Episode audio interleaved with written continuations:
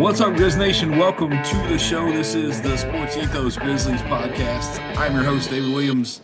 I have the entire crew. We got Candace, we got Isaac, and we got gross mismanagement of the eight man rotation by Taylor Jenkins.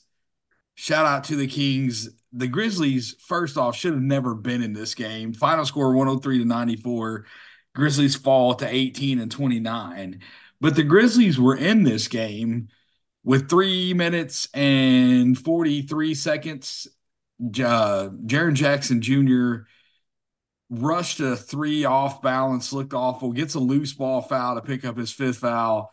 Taylor Jenkins pulls him out of the game for God knows why. I'm I'm not going to make excuses. I'm not even going to say he Jenkins in, in the post game presser says, "Oh well, you know I should have called a timeout and got him back in the game." Just leave him in. He gets six. He gets six for a reason. The Grizzlies go on the for the the minute and 40 seconds that Jaren was out of the game, or minute and 41 seconds that Jaren was out of the game. The Grizzlies go down six points, and it was just any any chance, any hope, anything at all that the Grizzlies had to win this game was lost. I'm not mad at the loss. They they shouldn't have been in the game with this team anyway. This is a playoff team.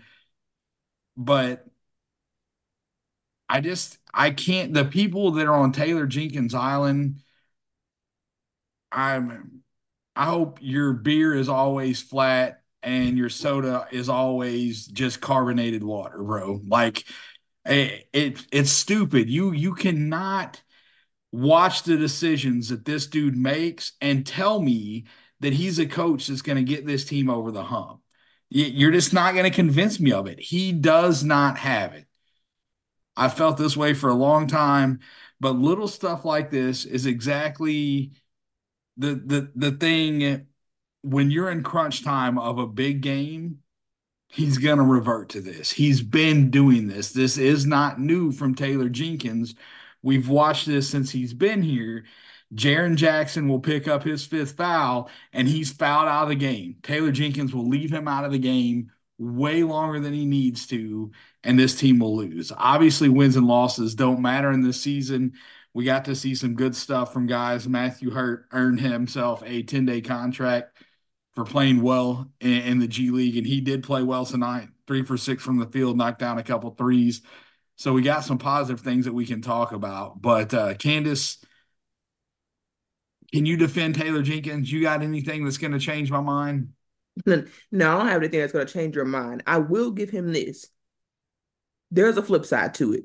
The Grizzlies should not have been in this game, right? Like you said, you can give him credit for getting these guys ready to play consistently and competitively against some of the best, really some of the best of the best, even when they don't have literally anybody, when they barely, when they have to scrounge together bodies to put together a team. You can give him credit for that. Taylor Taylor Jenkins is a good, not great coach. He continues to show you the things that he's good at, which I've always said is sort of these type of underdog situations, motivating guys getting guys to play to their best, um, getting guys to build build chemistry, build culture. He can do those things well. But the little details that it takes to get over the top, if you are a Taylor Jenkins defender, must admit that this is not, we're not, these are not new criticisms.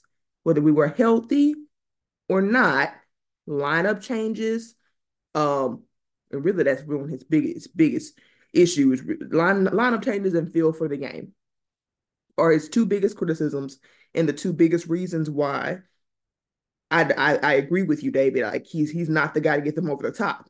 You can argue that Taylor Jenkins is not a that, that Taylor Jenkins is a good coach, and you have a case. It's not a question about is he a good coach in my mind. The question is, is he the guy? And I think clearly, whether you're in dire situations with no man rotations, or you are having a healthy squad, the same trends continue. So I get people say you need the talent. Absolutely. He's doing a lot with a little, and that's what he does well. But there are certain guys who just do certain things well. And not every coach is meant to take you over the mountaintop. So, so I can't help you, David, uh, on that point, but I will give people who want to defend Taylor Jenkins, you know, some credit here. No one's saying a guy's a. I, I'm not saying that he's a bad coach. Um, I just think people maybe have lower standards than what they should long term. I, I think that that's really like that final sentence that you just said. That's really what it boils down to. Right. If you, as a fan, are happy with this team getting first and second round exits and just being a competitive team year in and year out, then Taylor Jenkins is your man. Keep right. keep him here long term because with this roster, like he's going to keep them competitive. But if you want to win championship or championships more than one, you're going to have to get somebody else because the little details, the the mistakes like leaving Jaren Jackson, pulling him out of the game when he's got five fouls with 343 to go in a game, little stuff like that is going to be the difference between you getting to the finals and or winning the finals. So Isaac, for you as a fan, I think that across the board on the show that we are all we want to win championships right? Is that where you're at with it? And if that is oh, the case, one hundred percent. I mean, that's that's the ultimate goal. That's the goal that everybody should have. That's why we play the game, or why they play the game. Yeah. So, like so Taylor Jenkins, you, you you on board? He's not the one to get them there.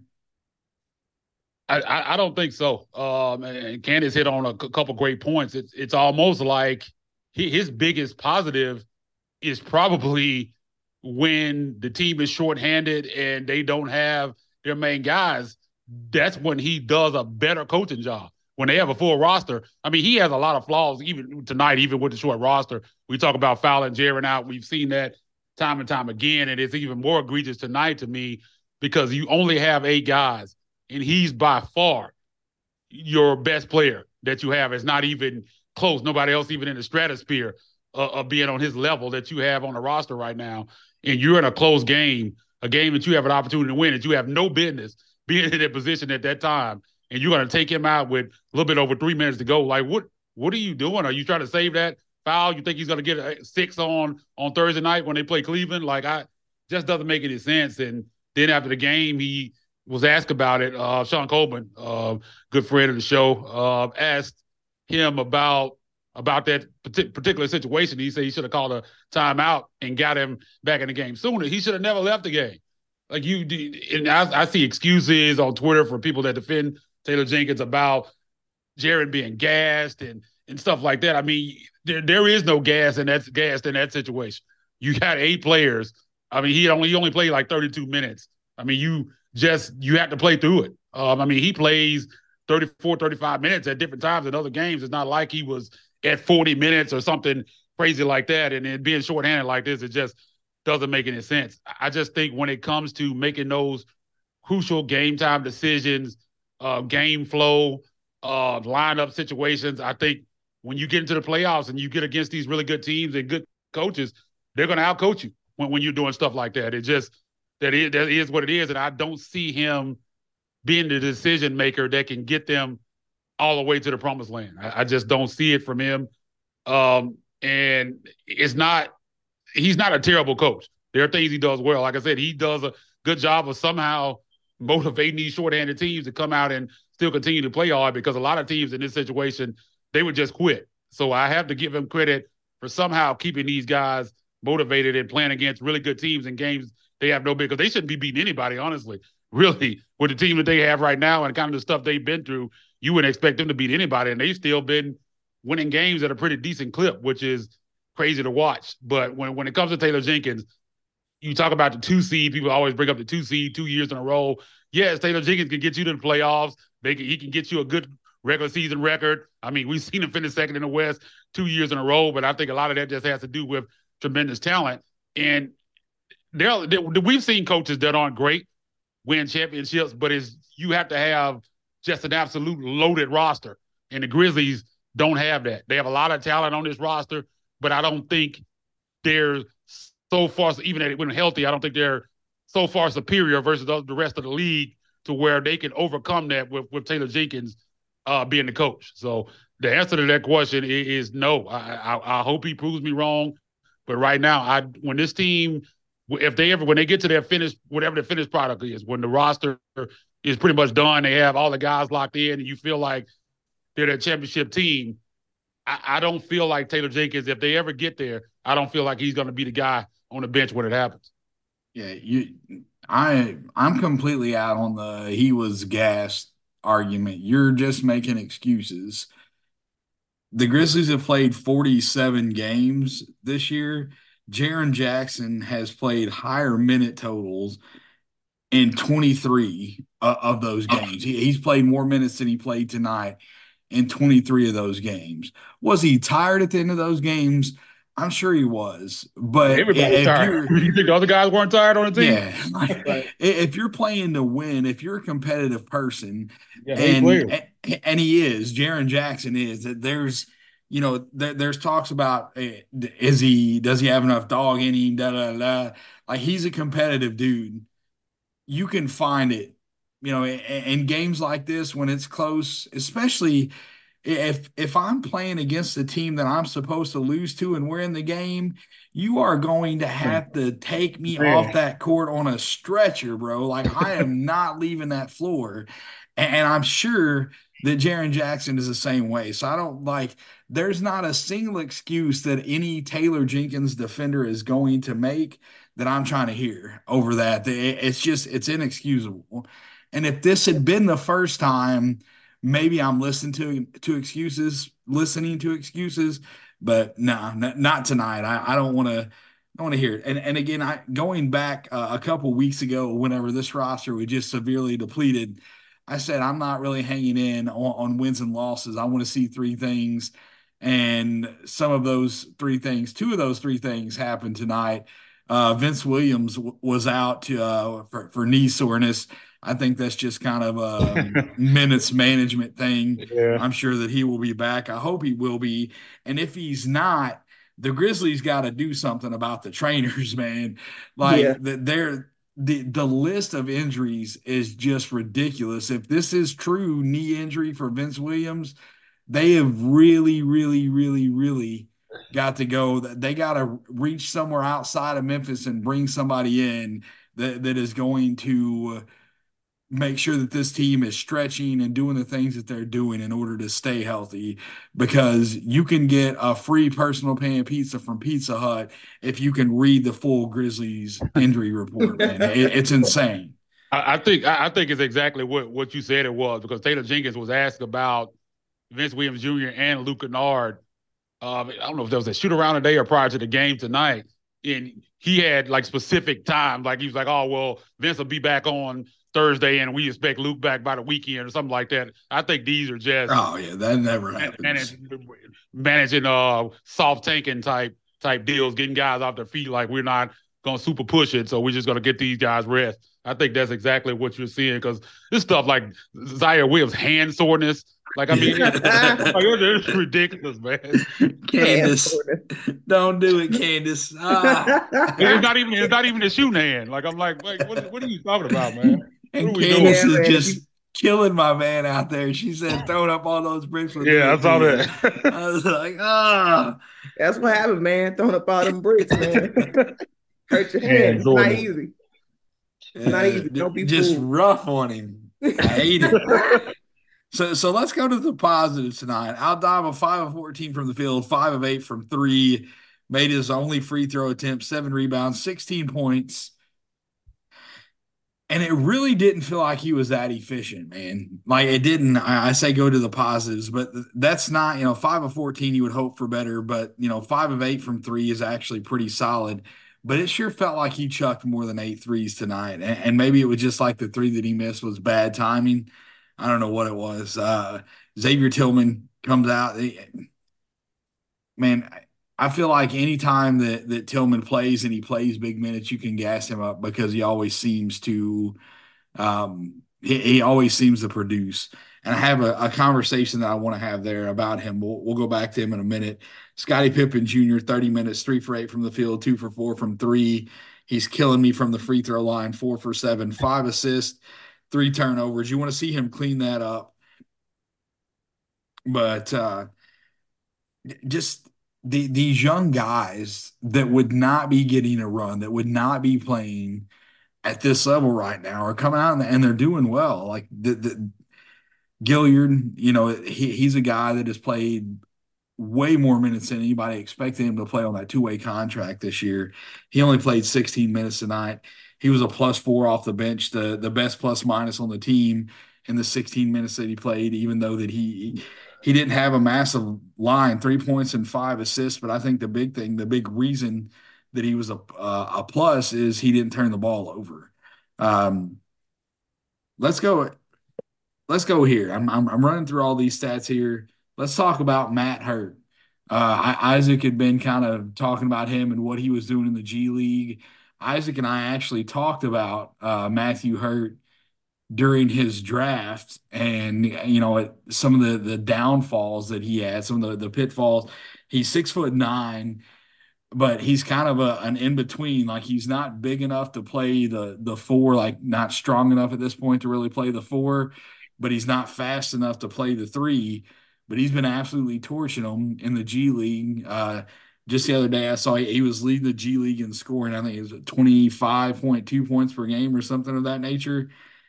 And because of that play, we see him get this 10 day contract. Isaac, what did you think about this uh, this first game from Hurt? Yeah, man, I've I've been talking about Matthew for a couple of months that, that, that he need to get this opportunity. I've I've been following him ever since high school, back when I was covering recruiting for for University of Memphis with Tiger Sports Report. Um, and Memphis was recruiting him heavy. He ended up at Duke, and we talked a lot about him in our pre uh, our pre draft stuff that year. Uh, the question with him was definitely definitely foot speed. Um, but I mean, I said I said this a couple weeks ago. I was like, if if he's putting up the kind of numbers that he's putting up uh, with the hustle consistently, if this guy can't, if he's not capable of, of playing in the league, then they need to shut the G League down. Because I mean, if you go back, you look at some of these box scores, man, he's putting up video game numbers. I'm saying it's like 35 points, eight out of 11 from three, 13 rebounds, five blocks, four steals. I'm saying he is just absolutely killing it down there. Um, he's the leading scorer in the G League right now, and the Grizzlies had an opportunity tonight. Probably wouldn't have happened. Uh, they needed an extra player because they they would have literally had to forfeit uh, tonight if they didn't pick him up. You have to have at least eight players uh, to play an NBA game, so they had to find another body. So I'm glad he got this opportunity, and he he took full advantage of it uh, tonight. I mean, you saw him coming out aggressive. He wasn't passive at all. Like a lot of times, guys in that situation come out and try to defer, and he was putting it up and he was calling for the ball. He was looking uh, for the shot. Um, at times when the point guard's bringing the ball up the floor, he's trying to get to the spot and asking for the basketball.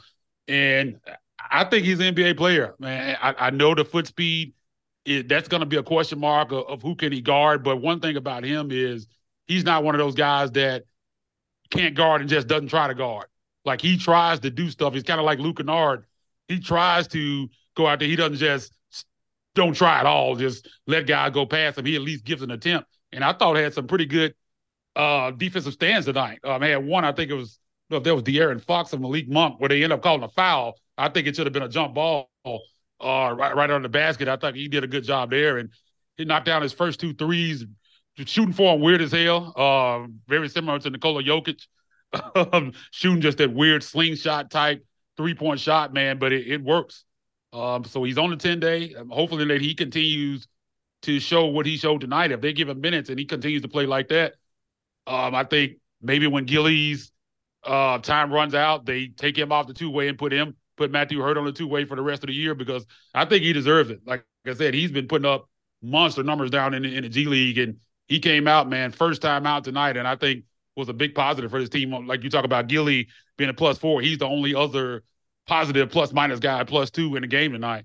Um, in a game they lose by nine points, so they had him also had him in late in the game. So I, I think I think he did a really good job, man, for his first time out. But I, I thought that he could do this, man, with the numbers that he's putting up. And like I said, it's not just shooting or, or scoring um, down there. I mean, he was doing things on the defensive end, like I said, getting steals, blocks, and he also rebounds. Um, I, I think it's a positive him. So I think I think he's a guy that can can be somewhere on, on this bench on this team, man. Hopefully he gets that opportunity because I'm a, I'm a big fan of his. Yeah, I could uh I can name a couple guys that they could move off the roster to uh, to yeah. find a spot for him. Yeah, he's about three guys that he's better than. I can I, I, can say that right now. But I I won't go down that list. But but Candace, for our first real look at, at Matthew Hurt in the NBA level, what did you think about his performance tonight? Yeah, I thought it was solid. I really did. I I, I agree with everything Isaac said. I know I've been talking about him for a minute. Um, and then given the situation for the roster, man, I mean, they don't have a choice but to try to shoot threes. They're so small. Uh, so you, you got to get some like some efficient three point shooting in there. I'll take him over Jake LaRavia all day. I've seen enough. Doesn't take long. Doesn't take much to meet that bar, in my opinion. So, uh, like you said, we, we it's guys he'll take them over all day. Um, you know, limited opportunity. Sure, he won't have it. May not be hot from you know from from three or from the line like the way he was all night, but you like the effort he brings, and I think he just fit in with the team. You know, he wasn't didn't do anything to be a liability, which I think is a big deal when you're playing against you know these competitive games. Just guys that come in and don't mess stuff up is don't mess stuff up and can knock down a shot. It is far more valuable than I think people give it credit for. And so shout out to him getting the opportunity and and showing up when called called upon. Yeah, I think he's a guy that's going to bring you pretty high percentage from three. Like, you know, like he he's shooting just an absurd. He's shooting fifty one percent on seven attempts in the G League this year.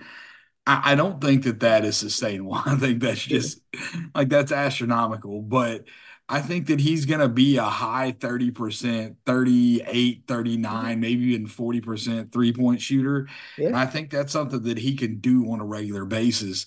And Isaac was talking about the the funky shot releases his form just it's because of the way he shoots, it's going to be really hard to block yeah, that shot as it, well. It makes it hard to guard. It, yeah. it does, as weird as that is.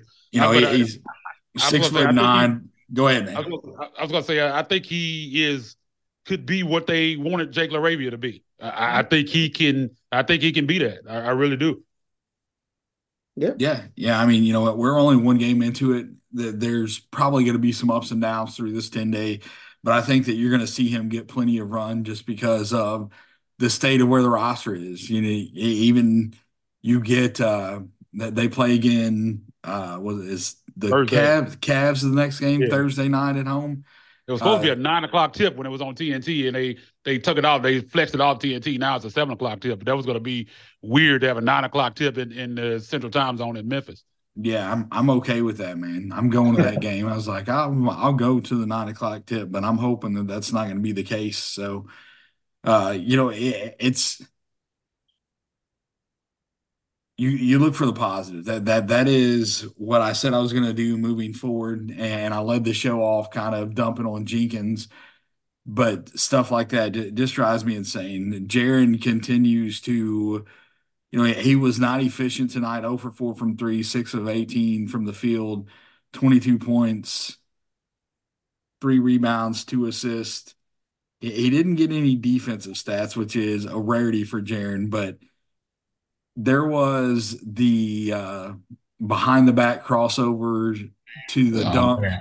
Nasty. That, that that is the stuff that you're going to see from him. If these teams, if you have Rudy Gobert guarding him on the perimeter, Jaren's going to break him down off the dribble. If you have a traditional big trying to guard him on the perimeter, it's going to be barbecue chicken.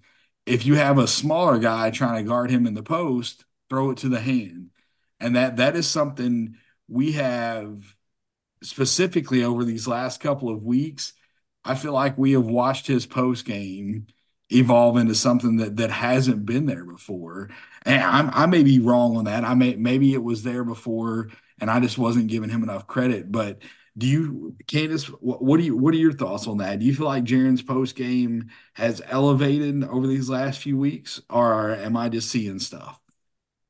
I, I think he's fine tuning it. I think we're seeing it more frequently for one. So I think that's a big deal just because, you know, we've talked about before, he did not even get an opportunity. So Uh, I think just by him getting the reps, it's fine tuning. I think he he's gone through stretches, in my opinion. Like last year, he had this really dominant stretch where I feel like we really saw his post game sort of elevate already. I think we're seeing little nuances being added, tweaks and stuff.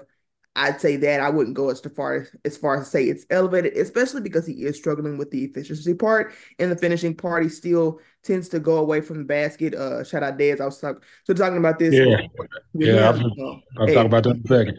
Yeah, like I was trying to figure out like why can't some of these shots go in, man? Because it's just, it, I mean, it seems like he's got the space to to to to get the shot down, and just doesn't seem to. But but Dez made a great point uh, on Twitter basically saying, you know, he he goes away from the basket a lot of times. Yep. So just the momentum doesn't work in his favor. That's still a big deal. I think if he fixed that, then I would say yes, we've seen a clear elevation in his post game.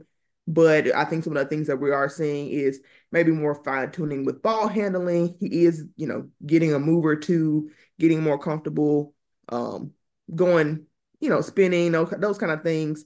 Uh, small stuff, but it all adds up together. So you take anything, there's definitely growth, but I I it's I can't quite call it an elevation given the struggle with efficiency. I was gonna say J- Jaren could be a, a, thirty point per game scorer easily. Yeah. If because he can get to the back, he gets he can get to the basket anytime he wants to. Like right. nobody can really stop him. I mean, he's getting to the basket against bigger guys, bigger bigs, smaller bigs. Any he can get to the basket. He just misses a lot of those bunnies, and the reason why it is, and like Candace said, Dez has talked a lot, a lot about this. I've talked a lot about this as well. His balance, man, he has to get stronger with his core because it's like when he gets to the basket, all of his momentum is like going away from the basket.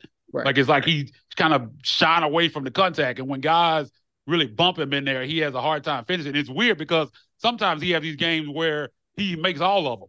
And you're like, like a lot of times he misses these. Like, how is he making them all the night? I don't know what it is. And sometimes he makes a lot of them, and then he has these games where he gets there consistently, but he can't he can't put them down. If he could make those three or four more of those, he's a 30 point per game scorer um, easily. Because like I said, they can't stop from getting there. He just needs to. I think it's core strength and balance yeah. that he has to work on because he has the handle and the speed and the step and everything to get there. He just has to get stronger, baby, to be able to finish in there tonight. And he just had what tonight was one of those nights where he he really struggled. And like you said, still had uh, 22 points. Was he able to get to the free throw line? 10 or 12. David should should like that. Uh, 10 or 12 from the line tonight for for Trip. But yeah, I just think it's about getting stronger because the the moves are there.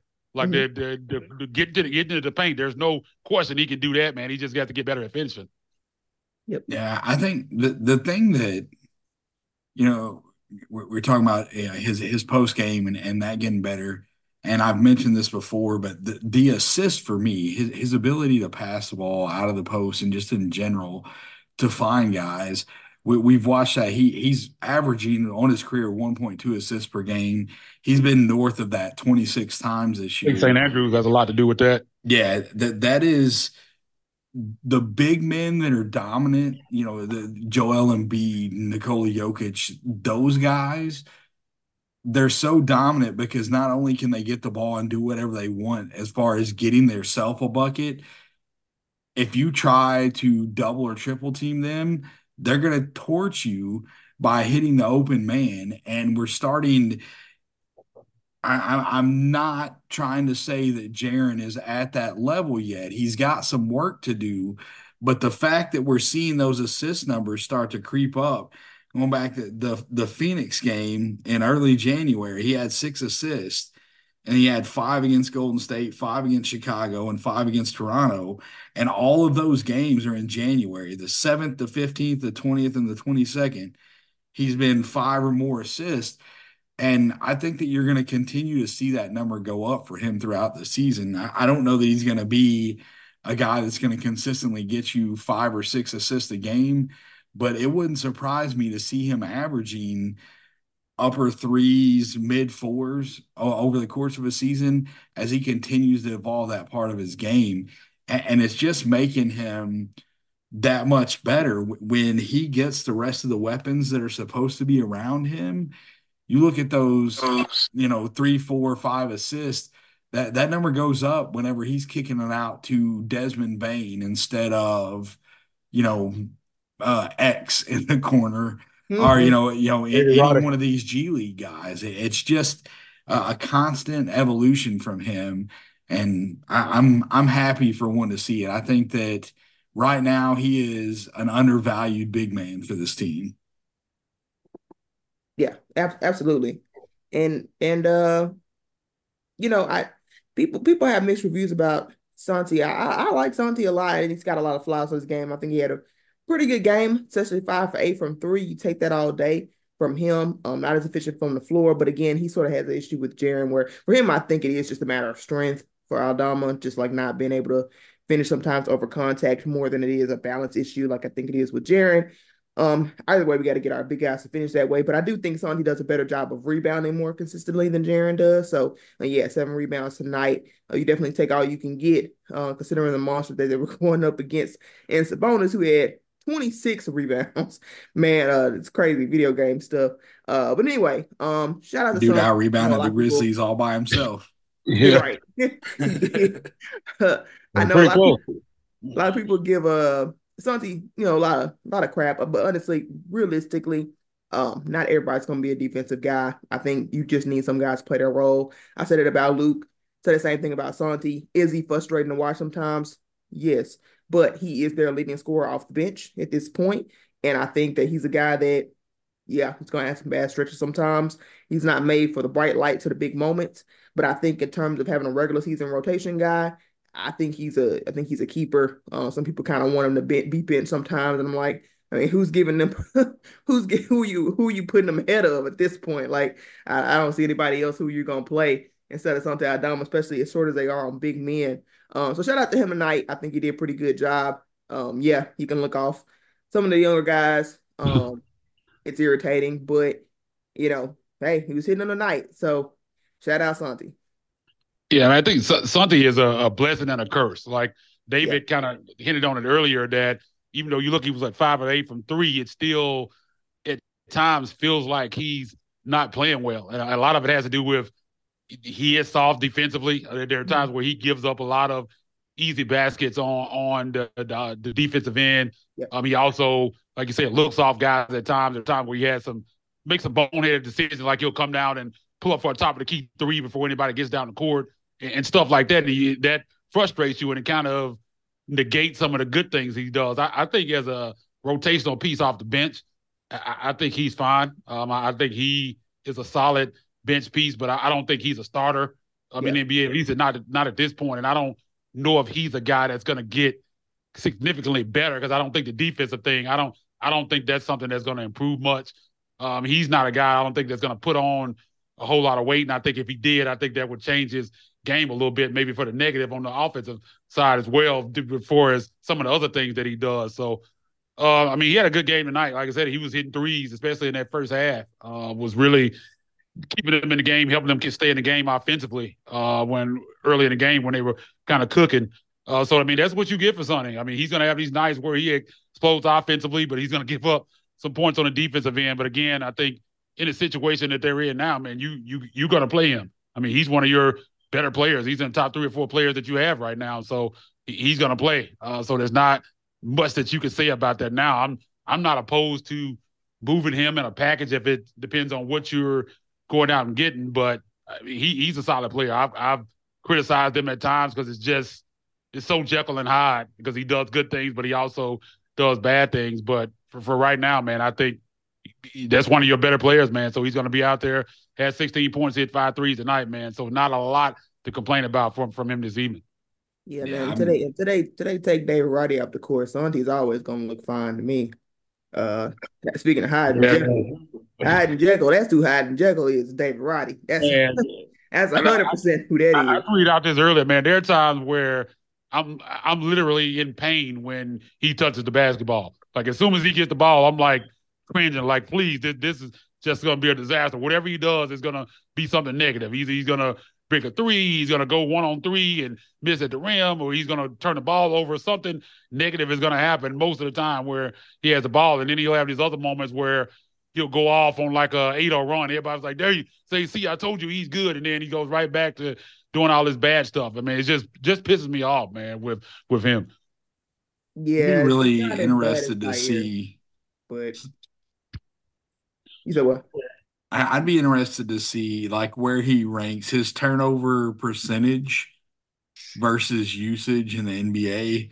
I don't. I I could pull that up. I'll look it up a little bit later. But you know, he, he turns the ball over a ton, and that that is, you know, he had four turnovers tonight, and it shows on the season he's only averaging one.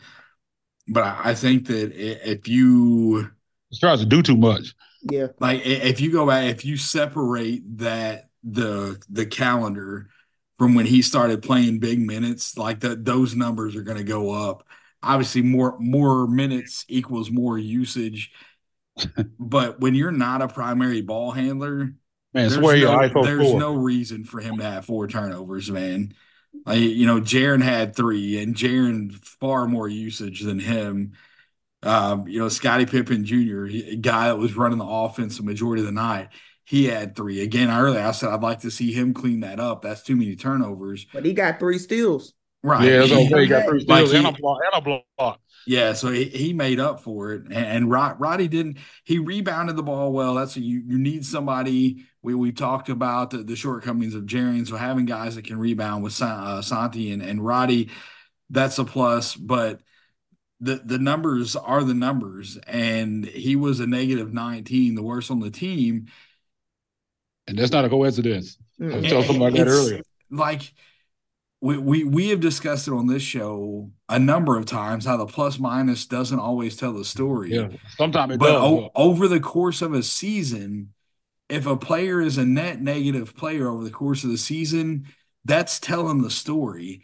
And I guarantee you, over the course of the season, David Roddy's been a net negative player, and and you could you can contribute that to the record and the state of the roster. But if you isolate it to the games where he was playing the bench role that he's designed to play, he's still going to be a net negative player. And that's something you hope that with this year, the run that he's getting, you're going to see him figured out and be able to be a contributing piece. Uh, but he, he's got a long way to go for sure. And I was to say, especially when you look at how different that is, I think the next worst guy is X at negative eight, and he's minus 19. I'm saying he's way worse than double, over double worse than anybody else on the team. But there are certain ways that you can look at it that you can tell, yeah, that that's not a coincidence that he's a negative 19. He because a lot of people, I had people tweeting me saying, "Oh, well, he played well tonight. He rebounded basketball, almost had a double double." And I was like, "Man, he's a negative 19. You look at these plus minus, how much different he is than the rest of the team. That lets you know that he was in his minutes, they were losing the game pretty bad. Like he did some negative stuff out there, and it's just the turnovers, the the ISO stuff. I mean, he swears he's an ISO scorer, and I don't know who told him that he is. And Taylor Jenkins, I guess, it's more so that Taylor Jenkins hadn't told him that he's not. I think that's the the problem with it. But yeah, man, I mean, negative nineteen. That's that's pretty rough, especially when, like you said, he almost had a double double, and you're still a negative nineteen.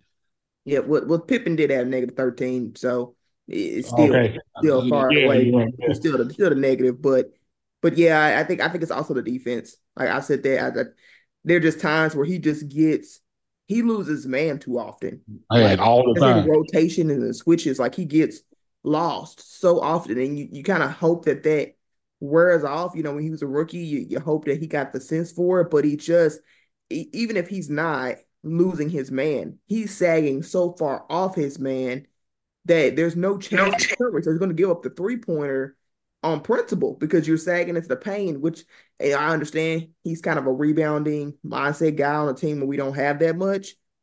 But dude, get your man. Like yeah, he, he's always leaving his man going towards the basket.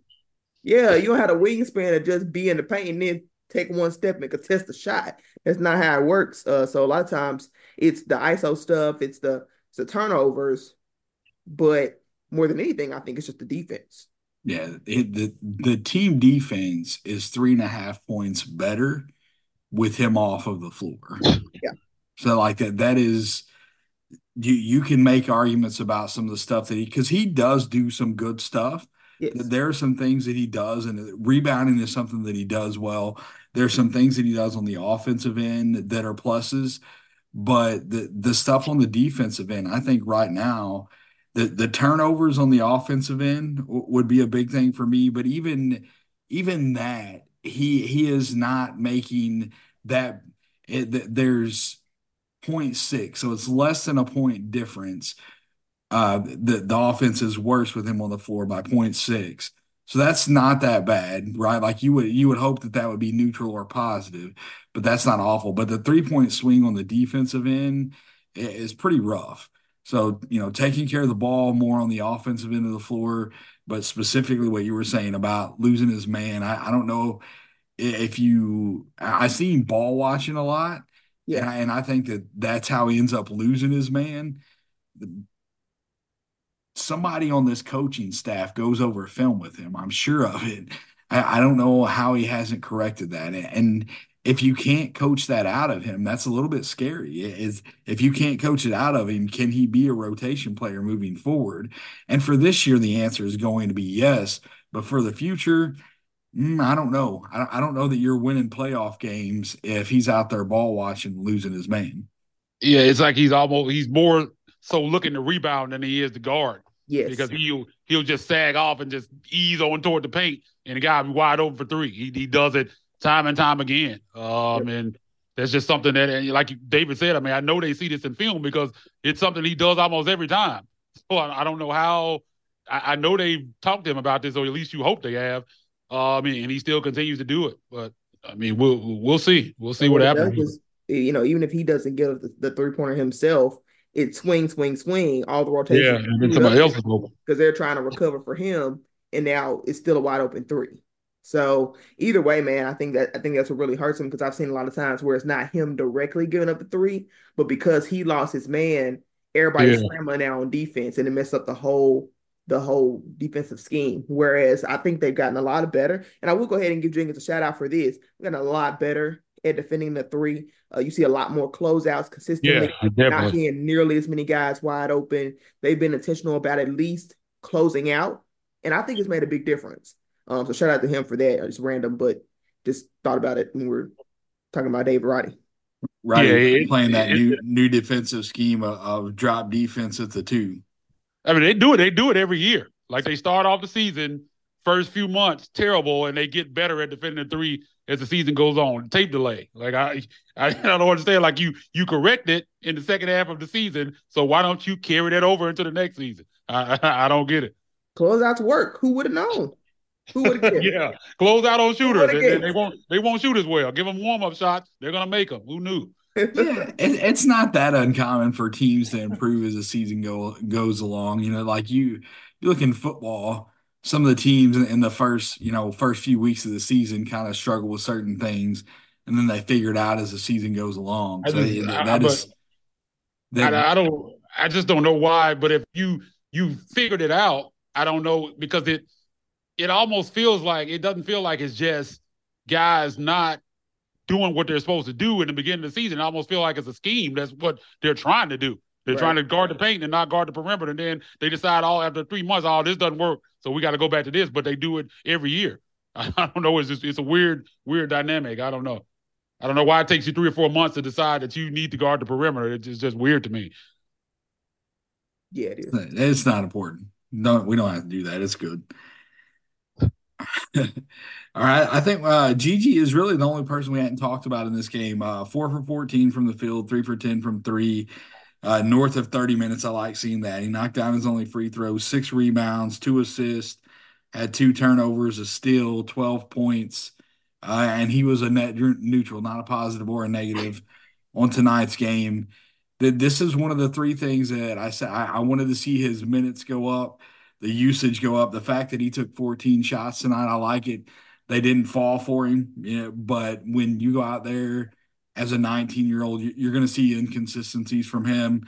So I don't really have a problem with, with the way that he played the game tonight. Obviously, would love to have seen more of those shots go down, and if they did, the the final score of this game probably is leading to a, a Grizzlies win.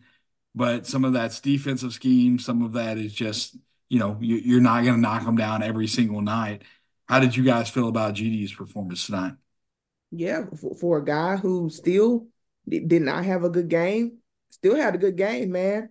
I I, I love. It. I mean, you still get twelve points, uh, two assists, and, and you you know still show a lot of positive things. You know, still, I think he does a really good job of small things, navigating screens pretty well. I was impressed with his ability to do that pretty well on defensive end to just uh, deter some shots with his length. I, I think he just sort of naturally looks good out there. I mean, not just on the offensive end, we know that, but the defensive end, I continue to like some of the small things I see. And you see mess ups and mistakes and things like that from time to time with him. He's a rookie, obviously, but just loving what I'm seeing from him overall. Uh, he really struggled all that first half, and he was really given a short leash by by Taylor Jenkins. He wasn't given a lot of minutes because uh, he wasn't playing well. And second half, uh, he bounced back from that. That's a huge thing, I think, for for young guys. As young as he is, being put in these situations, to not get down on yourself, to not lose your confidence when you're given opportunity to, to just come back out and sort of, you know, a few shots started falling from him. He found a little bit of a rhythm, and I think overall was like net neutral for them. When in a game when almost everybody else was negative, you know, he was at least a net neutral, which I think is extremely encouraging. So he, I think he struggles against teams who have length. He needs to figure out how to navigate um, some of those situations, which is obviously under completely understandable when as young as he is. Uh, I think he needs these reps to try to figure those things out, and that's why I said I like how he sort of adjusted a little bit. Uh, now, some some of it was he was given a couple easier looks, I think, more in the second half than the first, but you know, you still just want to see see those see those progression marks. Um, so shout out GG man. I think he'll have another game. It's like it's like even his floor, right, is still double digit scoring points. And I don't think you can ask for more from a rookie. I anticipate his next game he probably get probably get maybe 20 points again. I mean, because that's kind of how he goes. Most of his bad games, his other only bad game I think was against the Timberwolves. He didn't get double digits in that, but again, another team sort of long and kind of bother him in their play style. But uh, I think he gets you know 20 plus points in the next game, which is you know this being his low is is really really promising stuff, man. It's like when Ja has his bad games on this like still 17 points. It's really you know it, it lets you know the ceiling on this guy is super high. Yeah, man. Um, even though he struggled from the floor tonight, four fourteen from the field, uh, three of ten from three, uh, he just does a lot of high IQ stuff. Or even uh, uh especially for a guy his age, mm-hmm. he just does a lot of positive things. Just is in the right spot. Just just does a lot of lot of things. I think in the defensive end, he's I think been a lot better than than advertised, especially this early. I think the instincts are there. Um, like I said, that goes back to the IQ stuff. And still, even though he struggled, still ended up with 12 points, gave you six rebounds, 2 mm-hmm. assists, a steal, and I think played much better in the second half. A lot of that struggle was in the first half. And as you said, with, with those numbers, 4 14 from the field, still end up a net neutral um, in a game that you lose by nine points. So that right there lets you know that he was doing some positive things out there. Um, and probably on the defensive end and also grabbed six rebounds. So, I mean, he, it's a learning experience for him. I don't, like he's three or thin from three. I don't mind him getting 10 three point shots up.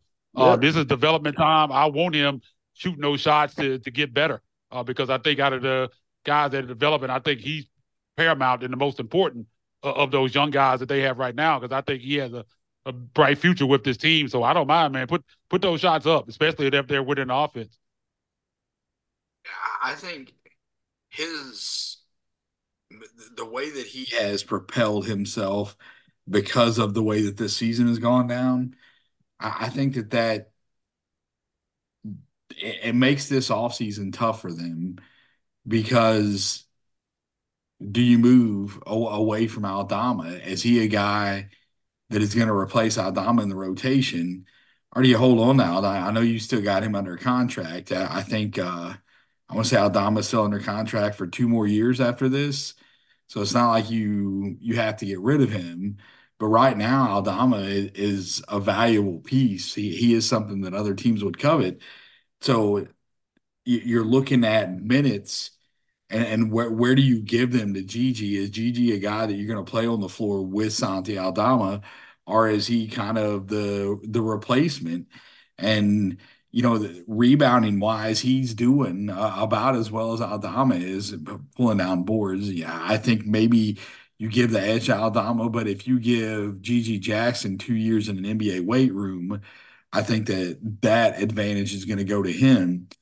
And I've said for a long time the the feel for the game and basketball IQ are things that can improve over time, but it's also one of those things either a guy has it or he doesn't. And it's clear to see that GG Jackson is one that has he, the the high level basketball IQ and the feel for the game. Just like Isaac said, you you always see him finding himself in the right place, and I don't think that's by accident.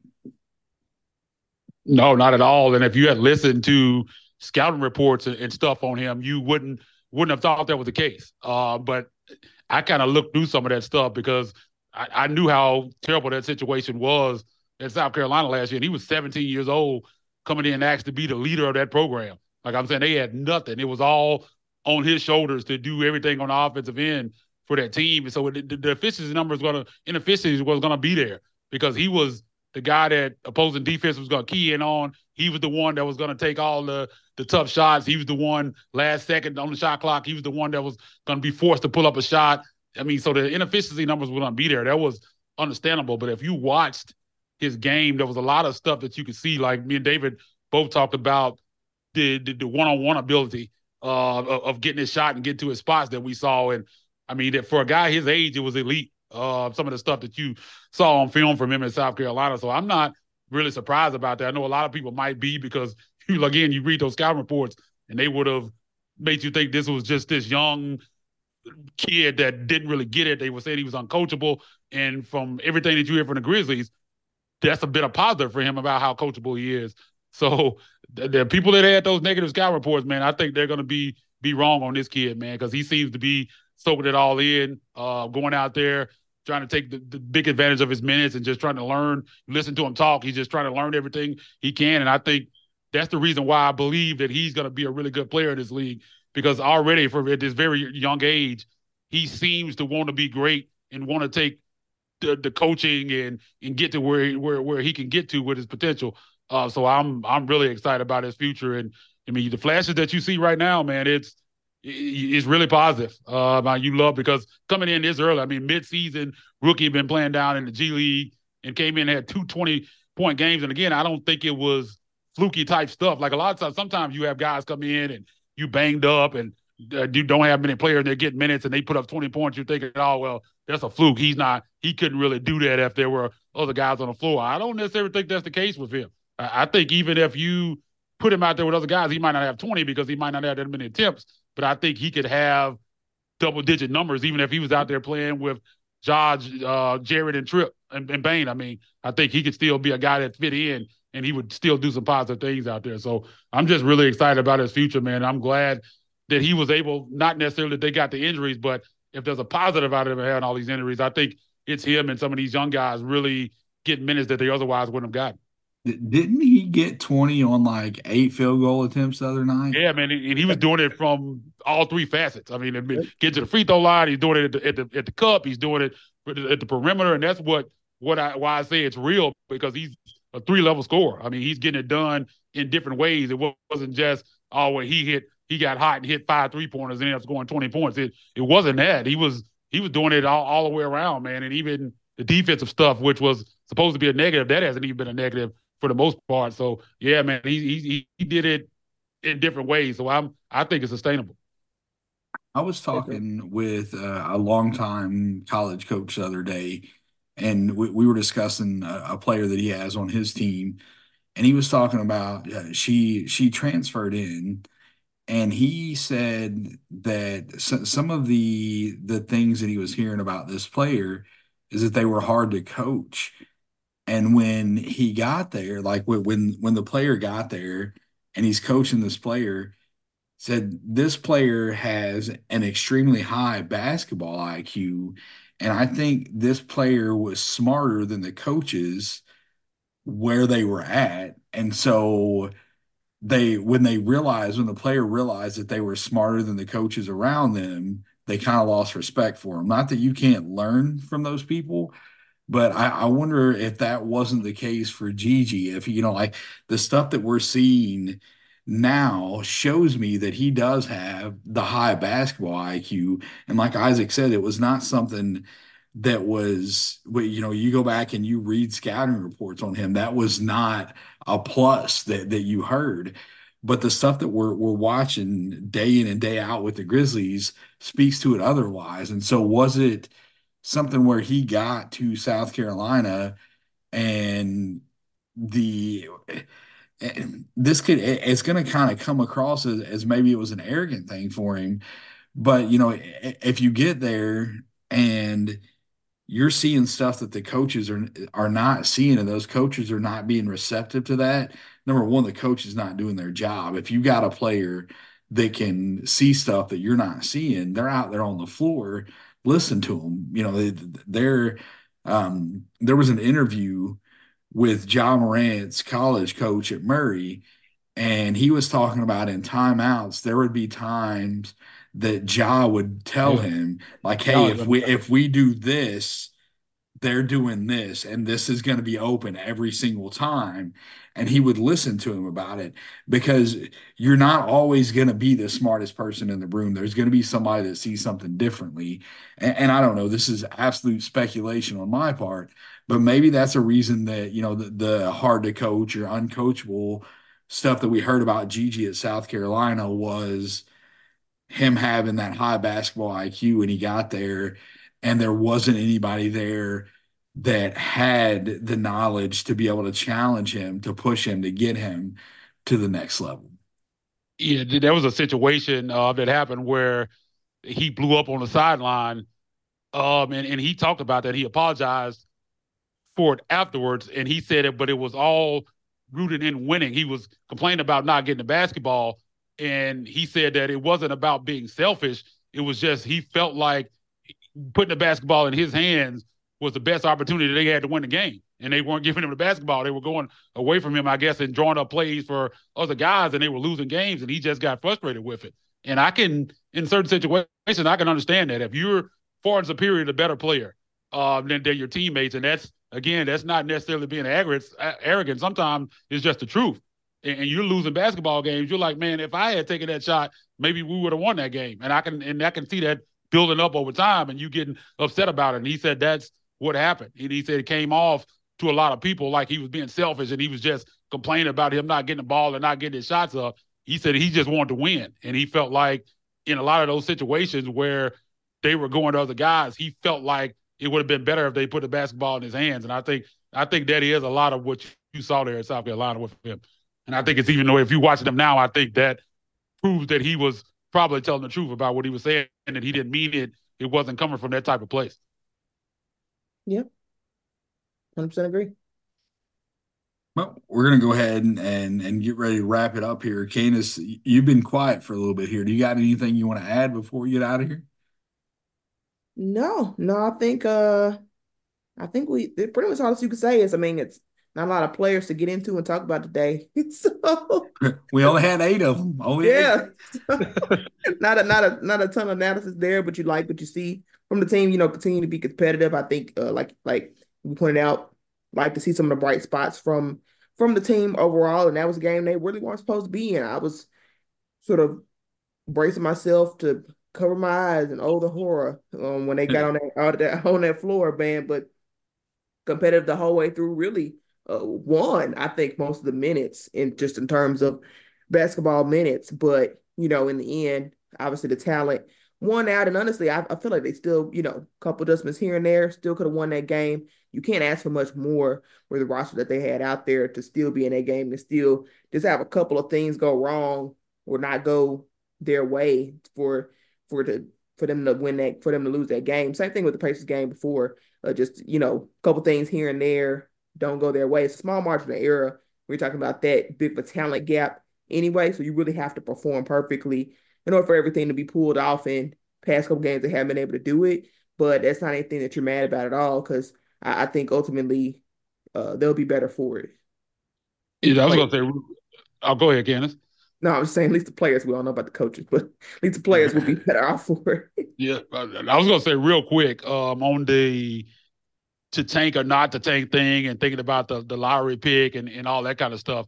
I, I think the Grizzlies are in a good spot because they're kind of in this spot where I think the lowest possible, even if they just tanked out would, would probably be fifth to finish behind Portland, and even that would be hard because they're already significant amount of games ahead of them, and Portland is gonna, probably going to get leaner and leaner and start losing even more games than they already have because they're going to be taking down the stretch. So, and their ceiling is probably eight or nine, and they're they're, they're like in seventh. I think the seventh lottery spot right now. So even if they lose games or they win, they're not really going to change their lottery position. But so they can they can just go out there with a free mind, man, like they're doing, and just try to continue to win games because even they're going to lose some games organically just because being shorthanded, the talent gap, like you saw tonight, even when they play hard, and they're going to win some games because they play so hard. But don't don't get hung up on the wins or losses. I see some people like, oh, they're winning too many games, or oh, they're losing too many games, or whatever on both sides of the spectrum. It really doesn't really matter because where they are,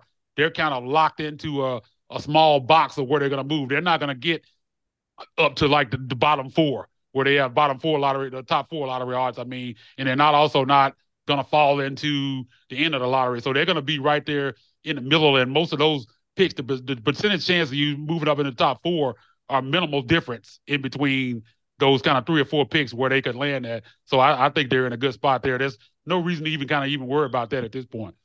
And we've seen from the history of the lottery, you don't have to be in the bottom four in order to get lucky no. and, and, move up. You know, the, right. the, when they got Ja Morant, they weren't, yeah, they weren't there. You know, so it, it's just it's one of those things.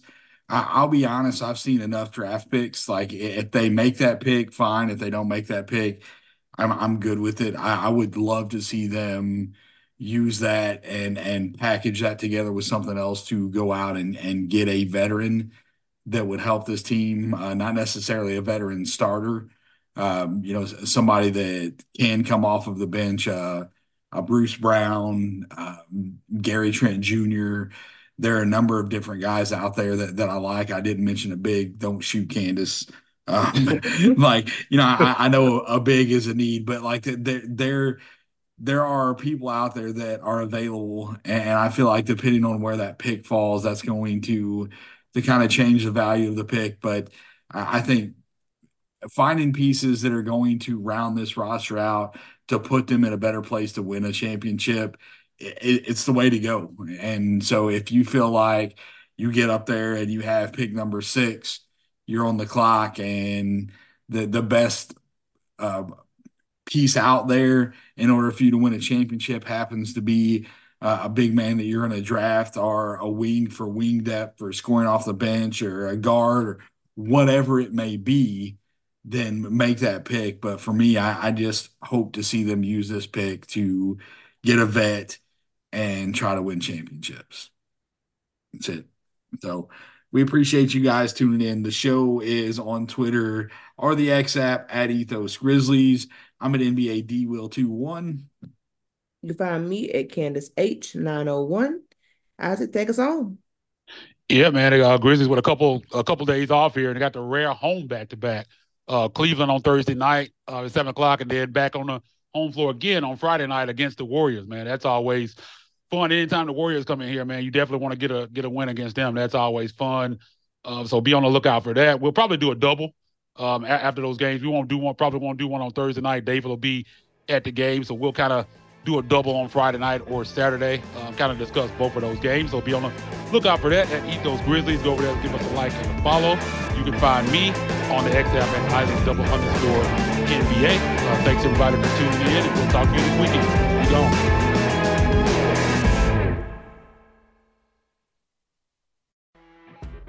You know when you're listening to a true crime story that has an unbelievable plot twist that makes you stop in your tracks? That's what our podcast, People Are the Worst, brings you with each episode. I'm Rachel. And I'm Rebecca. We're identical twins who love true crime cases that make you say, didn't see that coming, and we hate the people responsible for them. Listen to People Are the Worst now on Apple, Spotify, or wherever you get your podcasts.